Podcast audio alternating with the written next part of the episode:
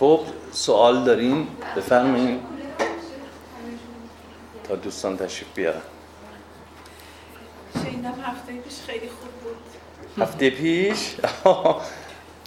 نبودیم هفته پیش. یعنی چیز فایلش هست فایل صوتیش هست توی کانال. خیلی فرق می‌کنه. آه. اون مزه کلاس. نداره. لطف. البته که گوش کنم کرد حتما ولی دوره سلام. خوب. خب سوال نداریم استاد یه اگه ممکنه راجع به این فرهنگ قربانی کردن چیز بگید که چقدر تو همه دوران ها زیاده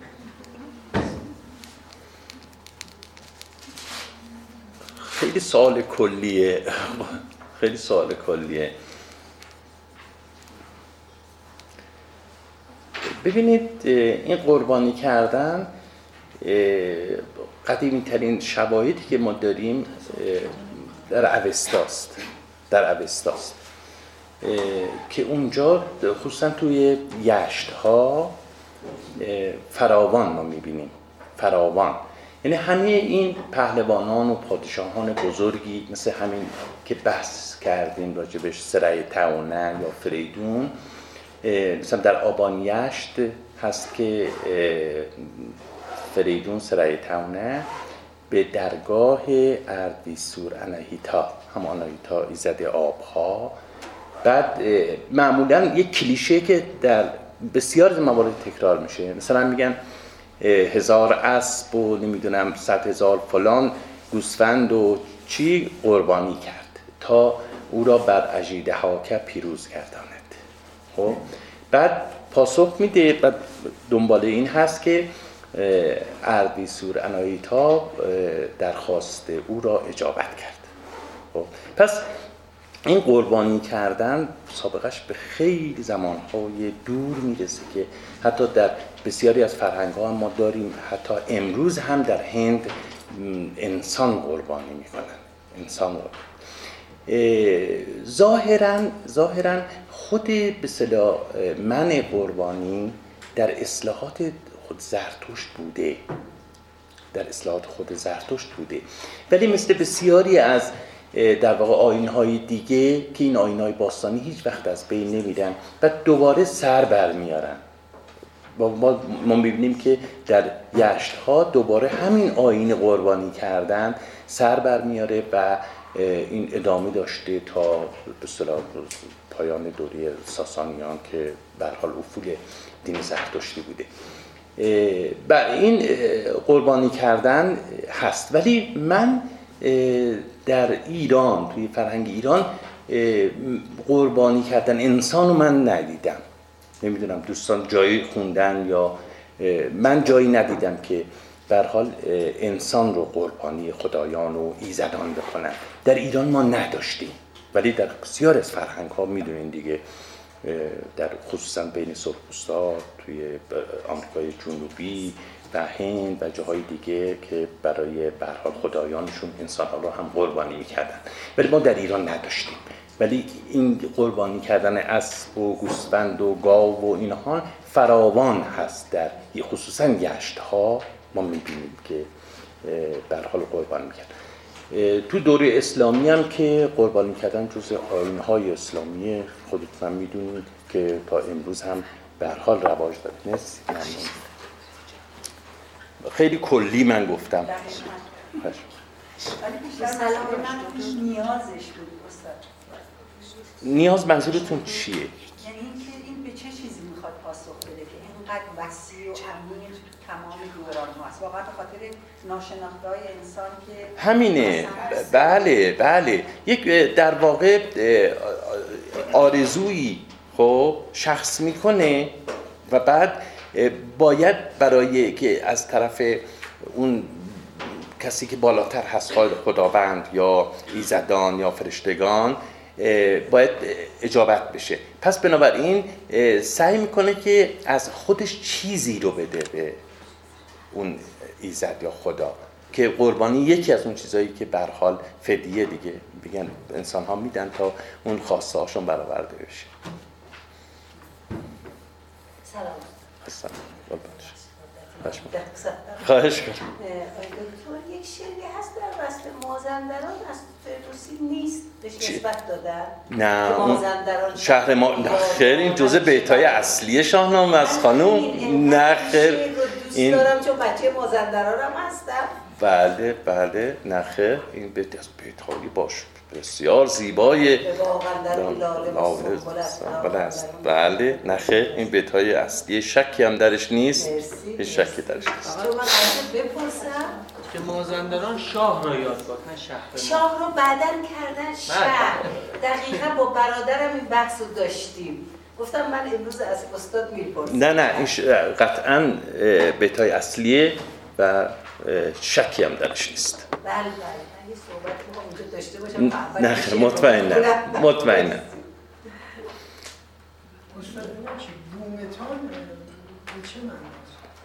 بوم شما. نه بوم سرزمین. مرز و بوم سرزمین. بخونیم بیتو یه همی گفت که این جایگاه من است به فال بومتان روشن روشن است. یعنی سرزمینتون. سرزمین شما.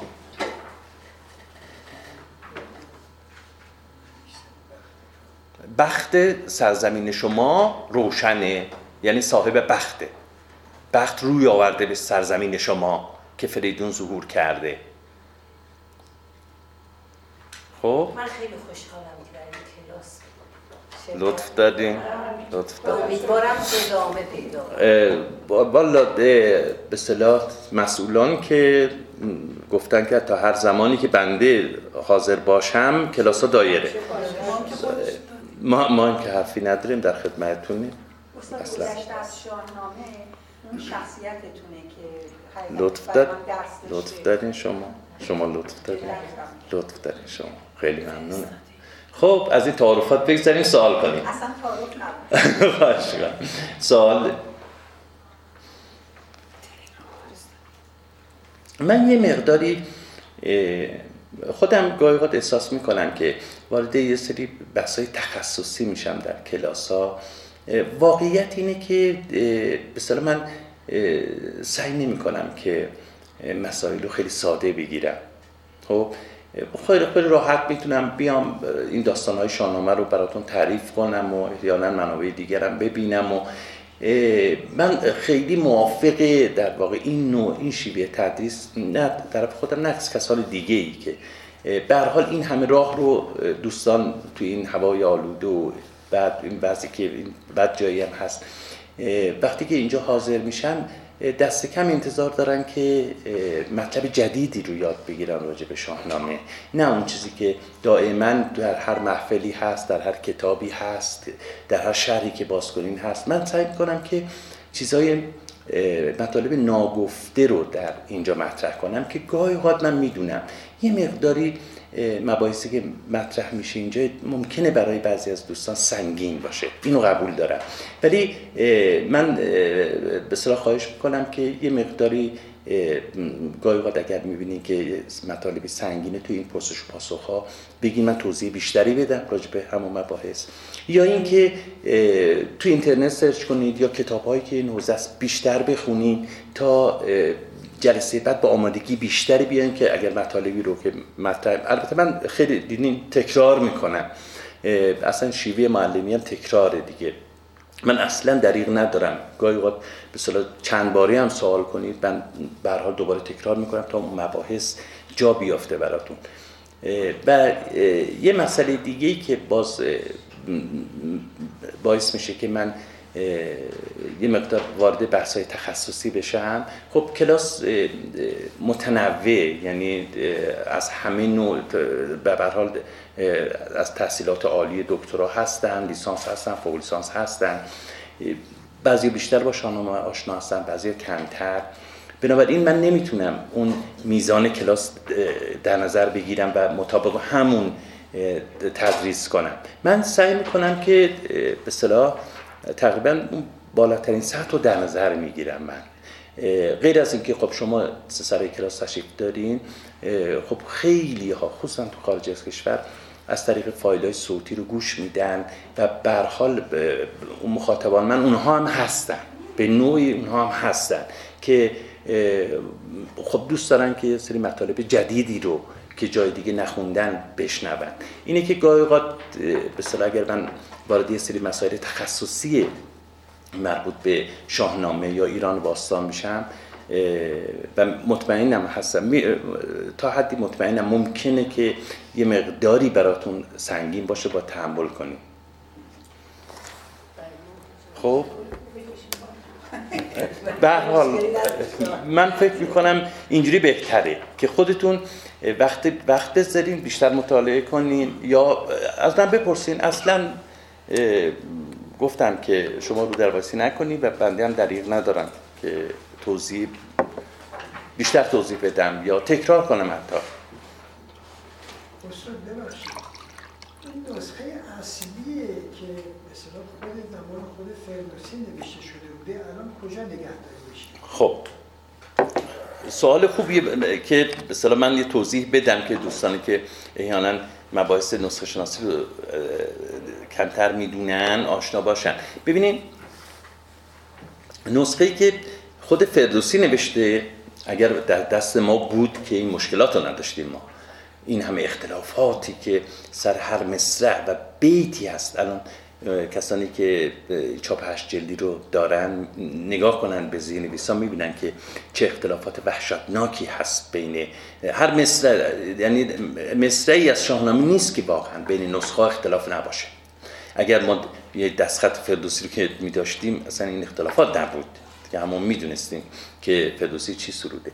نه تنها که دستخط فردوسی رو نداریم کاش مثلا دستخط همون قرن او رو می داشتیم حالا اونم که نداریم چیز- کاش یه قرن بعدش می داشتیم اونم که نداریم چیز- کاش دو قرن بعدش می داشتیم یعنی الان واقعا الان یعنی اگر یک نسخه پیدا بشه که مثلا الان قدیم ترین نسخه که داریم 614 است تاریخ دار نسخه فلورانس دیگه.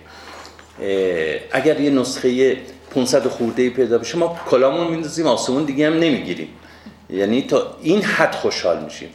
یعنی حتی سال 600 حتی سال 600 الان یه نسخه پیدا بشه که تاریخ 600 رو داشته باشه.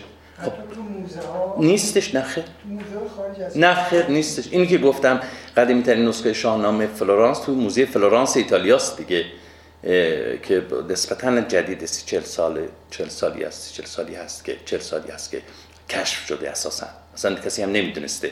خب یه تحولی نسبی رو به وجود آورد. ولی هنوز ما اگر 400 رو بگیریم سال پایان شاهنامه تا 604 214 سال ما خلع داریم. یعنی نسخه که تو این دوره کتابت شدن هیچ کدوم به دست ما نرسیدن. خصوصا در حمله مغول بسیاری از این نسخه های در واقع زبان فارسی نه شاهنامه بسیاری از نسخه دیگه از بین رفت. مثلا الان ما مثلا یک بیت که از رودکی پیدا می‌کنیم بال در میاریم واقعاً بال در- خیلی جالبه. تمام شعرهایی در دوره دبیرستان حفظ کردیم. داخلش هست به اضافه کلی شعر. دوستی عازم سفر برای همیشه کتابخونهش به من هدیه داد.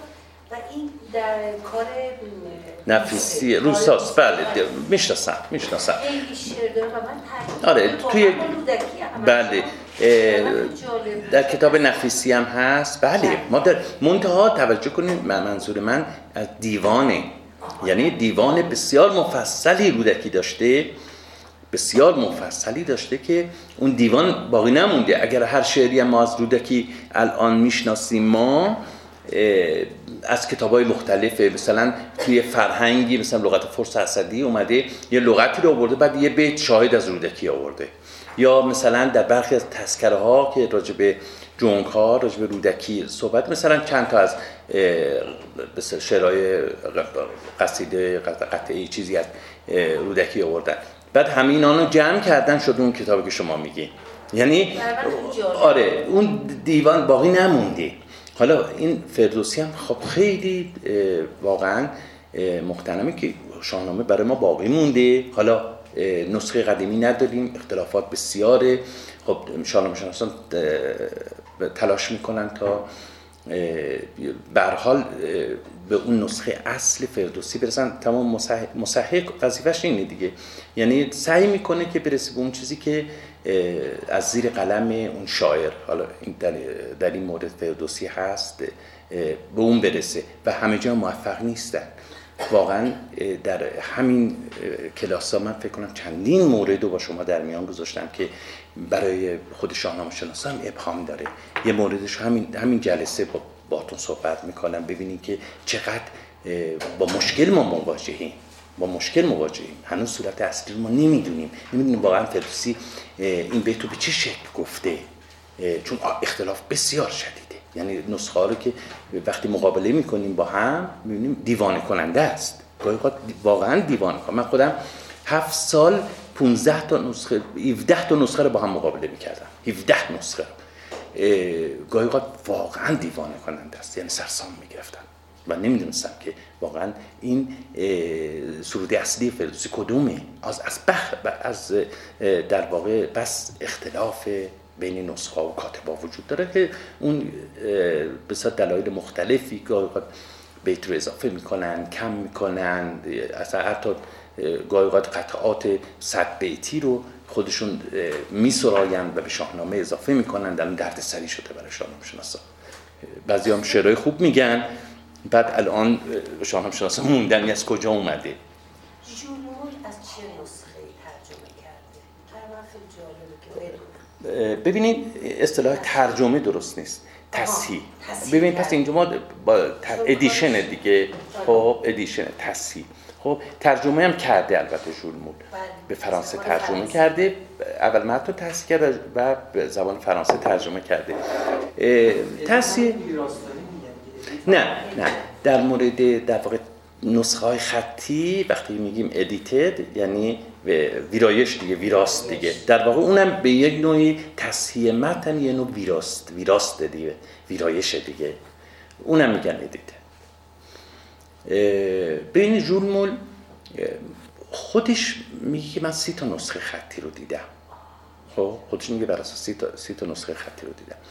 ولی وقتی که ما میگیم critical text یا critical edition ما زمانم داریم از دست میدیم. فقط اینو من توضیح بدم و بپردازیم به درس.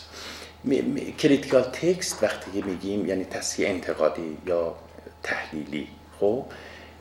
یعنی اینکه ما نسخه های یک اثر رو با هم مقابله می‌کنیم مثل شاهنامه نسخه که باقی مونده و کهنترین و معتبرترین اونها رو با هم مقابله می‌کنیم. و درستترین رو انتخاب کنیم که اون ضوابطی داره کاری نداره پس خب؟ و بعد اختلافات رو در پانویس میگیم. یعنی چی؟ یعنی متن رو انتخاب می‌کنیم. بعد اون ضبط هایی که فکر می‌کنیم غلطه خب در پانویس میدیم. مثل کاری که الان هست. این هشت جلدی که شما دارین یا چاپ مسکو هست. میگیم اینو میگیم تصحیح انتقادی. ولی چاپ در واقع تصحیح ژورمول رو ما تصحیح انتقادی نمی‌دونیم. چرا؟ به خاطر اینکه اگر دقت کرده باشید در چاپ ژورمول هیچ نسخه بدلی نیست. هیچ نسخه بدلی نداره. خب؟ و ما خب خودش گفته که من سی نسخه استفاده کردم. خب من محقق امروزی از کجا بفهمم که آیا سی تا استفاده کرده؟ حتی اگر می‌گفت صد تا برای من یکسان بود. خب؟ برای من یکسان بود. چون اختلافات که نداده بدونم که این نسخه شما الان 15 نسخه رو دکتر خالقی استفاده کرده زیرنویس هم دقیق می‌بینید یه نسخه مشخص است. ضبط متن کجاست؟ و اختلافات در پایین 15 نسخه داده شده. ولی ژورنال نداده. ولی امروزه که بررسی کردن متوجه شدم که حدود 80 درصد تا 90 درصد چاپ ژورنال مبتنی بر یک نسخه است که معروف به پاریس 844 پاریس 844 که جزء باز نسخه های دکتر خالقی هم هست. خب ما ادامه بدیم درسمون رو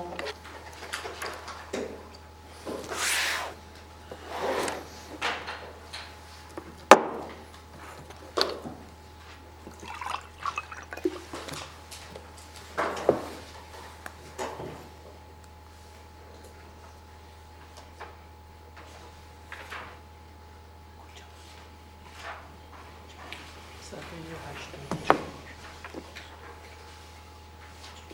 84 بیت 480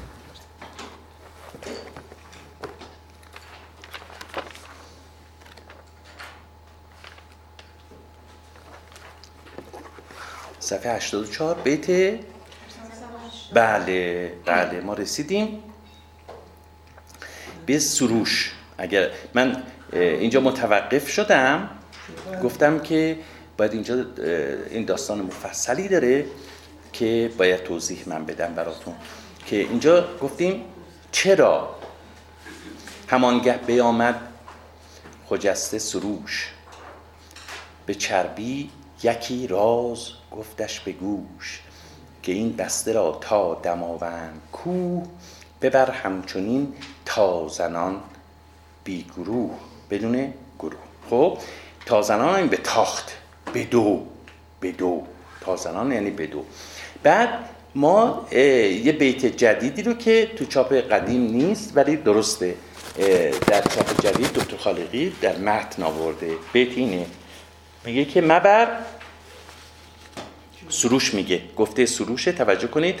مبر جز کسی را که نگزیردت. خب به هنگام سختی به برگیردت اینجا یک فعلی داریم گزیریدن. توجه کنید نگزیردت گزیریدن. نه اون گریزه. این یعنی چاره داشتن. خب این گزیریدنه. اون گریزه.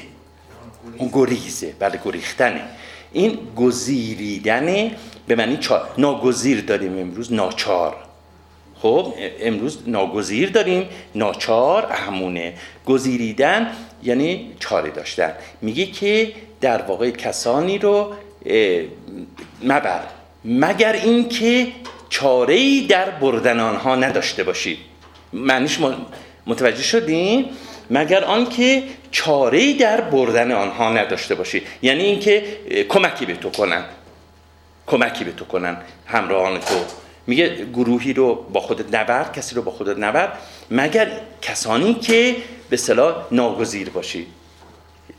چاره در بردنشون نداشته به تو بتونن کمک کنن. بعد بیت بعدی هم همینجور تایید می‌کنه. به هنگام سختی به برگیرتت در هنگام دشواری و تو رو در آغوش بگیره. یعنی کنار از این که به تو کمک کنه.